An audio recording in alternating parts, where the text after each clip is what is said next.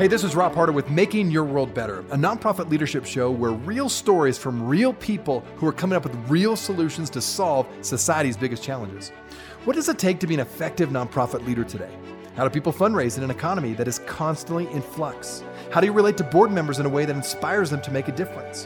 What are the best practices that separate effective nonprofits from others? It is my hope that through these episodes, people can learn not only what it takes to be an effective nonprofit organization, but to hear real stories from real leaders who are successfully making a positive impact in their communities. We hope you enjoy this series as together we hear how they're making their world better.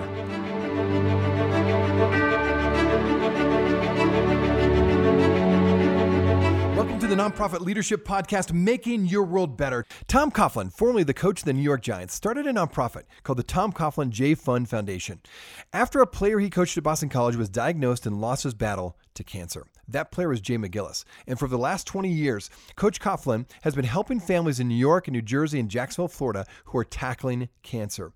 In Jay's memory, in fact, they've assisted over 4,000 families and provided over 9 million in financial support. Now, cancer treatment can be so expensive, and two family incomes often are not enough uh, when it comes to a parent who is forced to leave a job to take care of a sick child. Uh, that's where this foundation steps in to help with household expenses and provide emotional support and also create a special experience for families to have fun. Um, these experiences include like a Sunday Blitz at Giant Stadium, which I want to go to, um, uh, going to concerts like One Direction and traveling with the team to a game, and so much more. Well, currently, the executive director is Keli Coughlin, Tom's daughter, and she is my guest on today's show. I think you're going to enjoy uh, hearing a little bit about how this foundation started and how Keli has grown it and continue to expand the foundation to today. Enjoy today's show.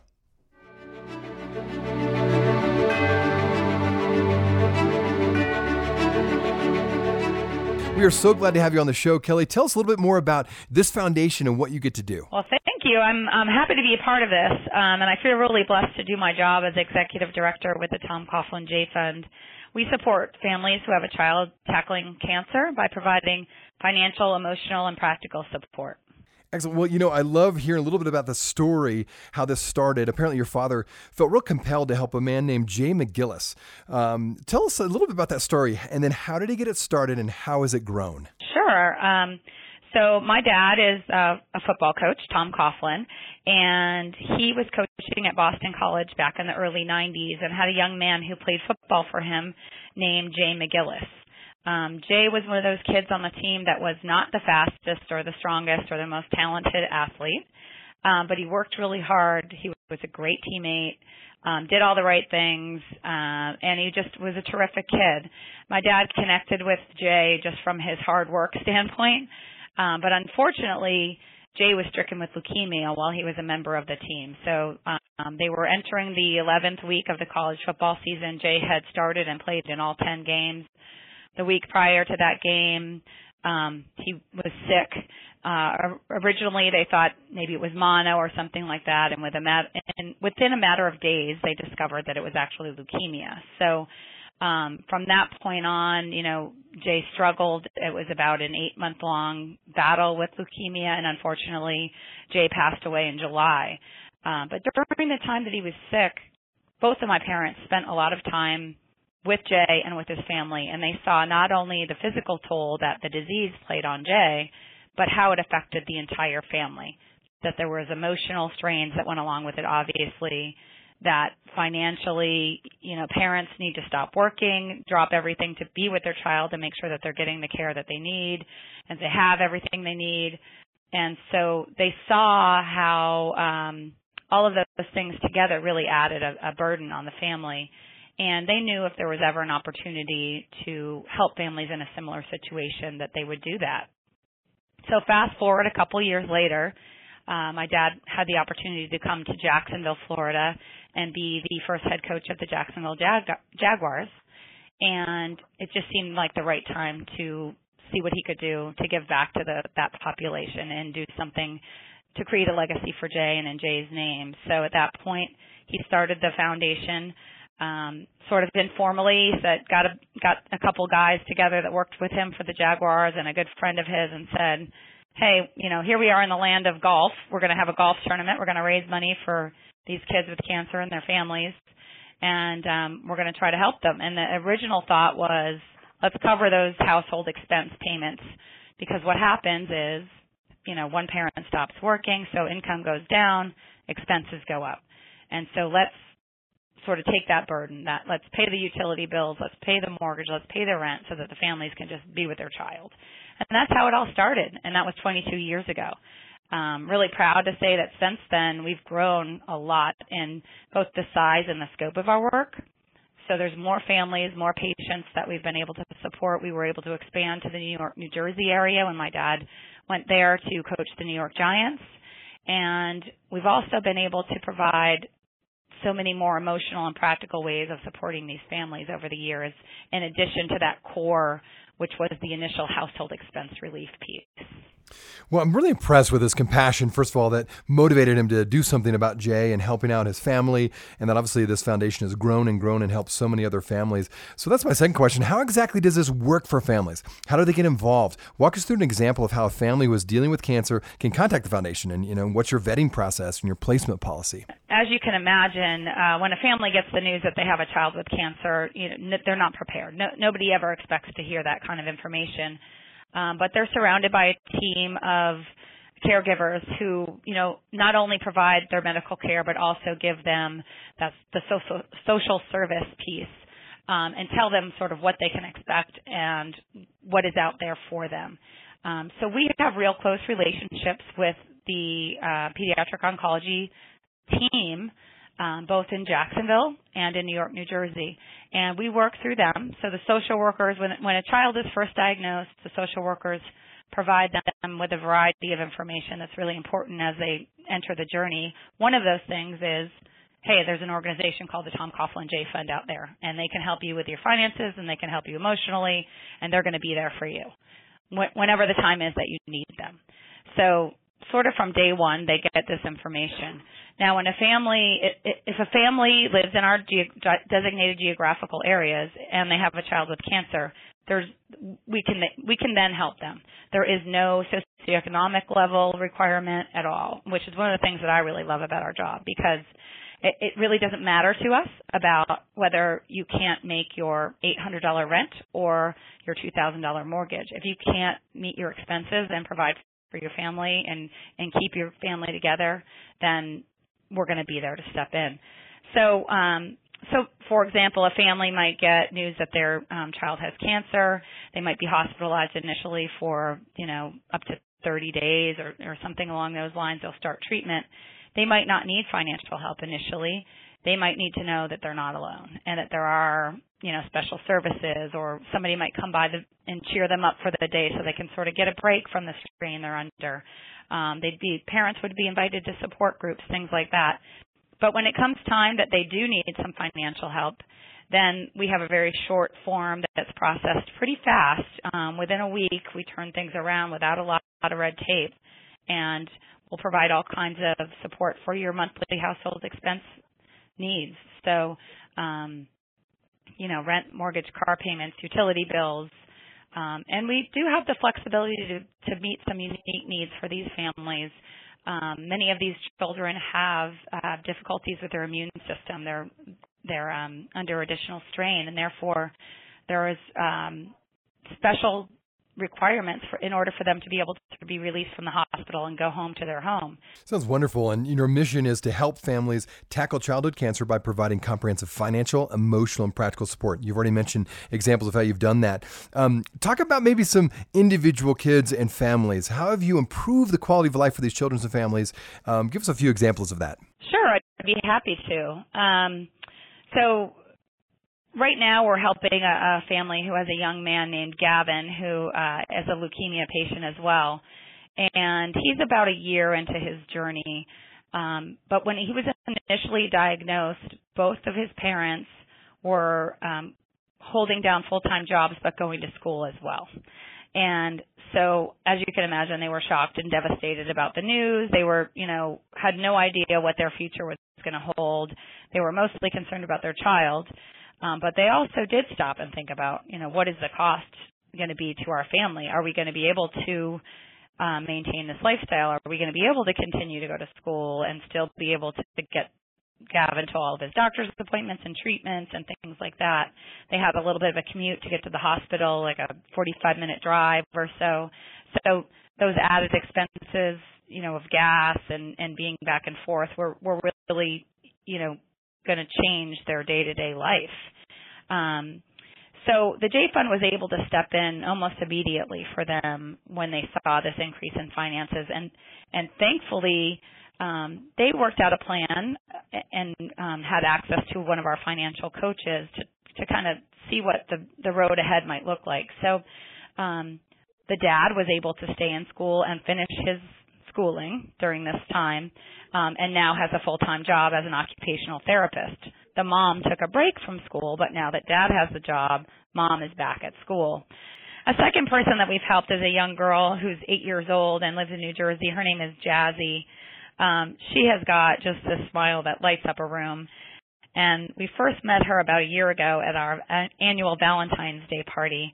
Um, we went to the medical center, um, Newark Beth Israel, where she's being treated, and she was there that day for our event and party. And she's a huge New York Giants fan. Um, just so happens that we had a couple New York Giants players accompany us, so she just you know, was thrilled to see them walk in the door and had the opportunity to pose for pictures wearing Zak DeOssie's Super Bowl ring and um she was thrilled with that. So we think we really brightened her day and we we got some feedback from her mom that she hadn't seen her that excited in quite some time. Well, you know, it sounds like as this foundation has grown, it's somewhat grown organically, but maybe talk about the process by which you've come up with your program design and how you continue to improve it. Sure. So, you know, we started in a pretty grassroots type of way. Um, we identified a problem and a, a population that needed some help, and, and we stepped in and sort of tried to figure it out on our own. But over time, we have been made aware of different needs that the, the patients and their families face.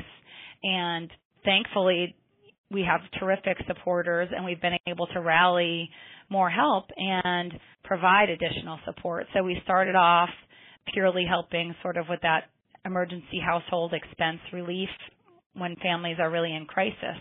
But we've been able to expand that to parties and special events where families have an opportunity to just take a break from cancer for a day. Uh, we were able to add scholarships because we learned that many of these kids, once they're done treating, when once they're done tackling cancer, their families have exhausted any savings that they might have had for the opportunity to go to college. And we want these kids to be able to reach their full potential in life. So we were able to add a scholarship program. Um, and we're really excited about next year adding a sibling support program. Um, it has been brought to our attention both through parents and through the pediatric oncology team, especially the social workers who really advocate for their um, their patients and their families. That oftentimes when a child has cancer, the patient is able to have access to a lot of terrific services. Parents have to drop everything to make sure that their sick child get, gets well. And siblings are sometimes lost in a shuffle. They get sent to grandma's house or to the neighbor's house. They don't have a clear understanding of what's happening to their brother or sister.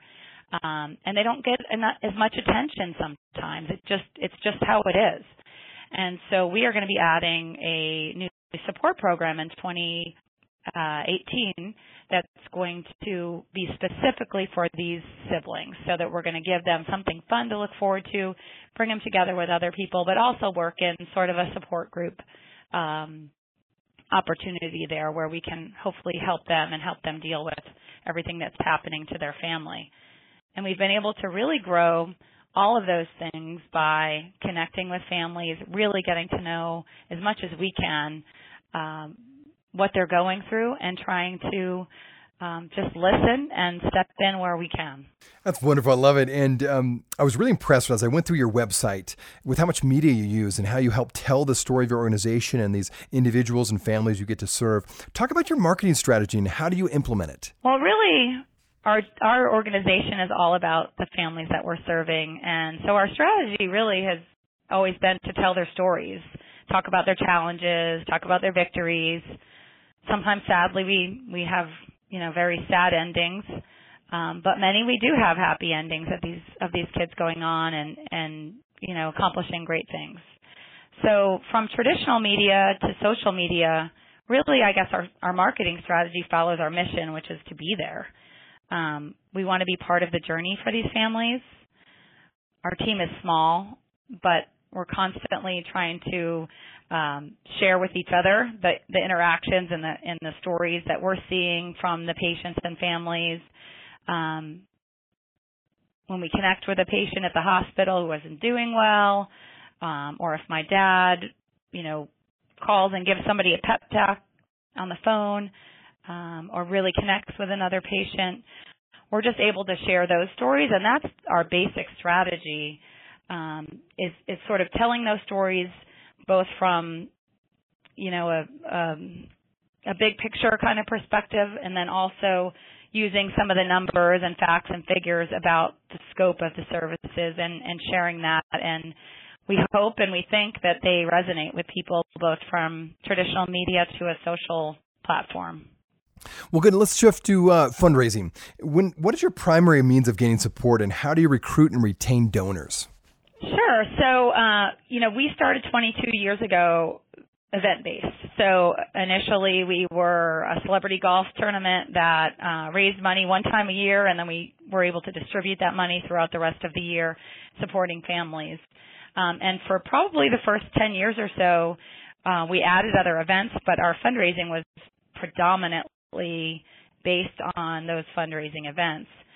Um, but we've been able to build relationships through those things and also evolve as an organization, realizing that um, we can use some of the participation um, in many other ways. So we've got people that maybe got involved because of the opportunity to participate in one of our events who wanted to roll up their sleeves and help in other ways. Um, as we've said previously, we've been telling stories and some of these stories really connect uh, individuals in the community with what we're doing, or they strike a chord and they they get the word out, and and people want to be involved. So. Well, talk a little bit about the endowments, uh, and my listeners would uh, be very interested. Some of them already probably do that; they you know pursue those for their own nonprofits. But how did you go about that process, and how exactly does it work, and how does it differ than just normal fundraising? Well, when we established our endowment, we sort of did some math, and we looked at what we were doing and supporting in, a, in grants to that were being distributed to our beneficiaries. So we we did you know a sort of a big picture look at where we are as an organization, where we think that the pediatric oncology universe is headed, what the needs might be going into the future, and we realized that um, you know we needed a certain amount of money in the bank to so that we can assure that we're going to be able to meet the minimum demands. So we calculated that amount, and then we got a group together um, of very involved people that that love the work that we're doing, that have communities and connections and universes that could help us expand really the number of people that that know about the work that we're doing. And we were pretty organized about that. We brought everyone together and we um, created a, a list of hey here's who we need to go talk to and, and share our story and, and let the let the story do the work for us and so it was um, probably a year long intense sort of full court press effort where we were out um, knocking on doors and talking to as many people as we as we were able to and um, we wrapped that effort up with some some terrific matching gifts and um, actually we finished with a direct mail that was just, hey, you know, please help us reach our goal and this is how important it is. And that's where we got many, many smaller gifts that are equally as valuable. So we were able to get the $50, the $100 gifts that really are going to assure for the long term that the Tom Coughlin Jay Fund and our work for providing financial, emotional, and practical support is always going to be there. Keli, I have a feeling that my listeners are really going to want to know a little bit more about this foundation and even jump in and help. How can people get more involved in this foundation? Well, we always love to have people. You know, I feel like the the more hands, the the lighter the load. So um, we love the opportunity to bring more people in the loop and get them involved with whether that's by giving their time and actually physically supporting the work that we're doing, by providing a special talent that they might have, um, you know, there's people out there that, that have great expertise, whether they're individuals or corporate.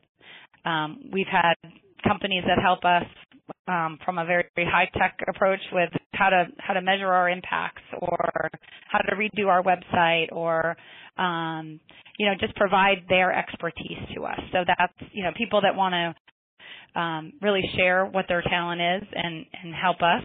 That's wonderful. And of course, um, we always need more dollars. There's just the, the need is growing all the time and there's no crystal ball to see what healthcare is doing in the future. So we know that um, until the day that cancer is cured, that there's always going to be a need for the support for these families. And so we hope that day comes, but in the meantime, we're going to be there to help them now. And the more dollars we raise, the more dollars we can be there with to help fa- help these families who are just facing the unthinkable. Well, Keli Coughlin is the executive director of the Tom Coughlin Jay Fund Foundation. Um, if people want to find out more about you, more about the foundation and the fund, where would you send them? Well, we have a brand new website we'd love for you to check out, and that's T as in Tom, C as in Coughlin, the word J, J A Y, fund dot org. So it's T C J A Y fund dot org. And additionally, you can follow us on Facebook, Instagram, and Twitter at TCJ Fund.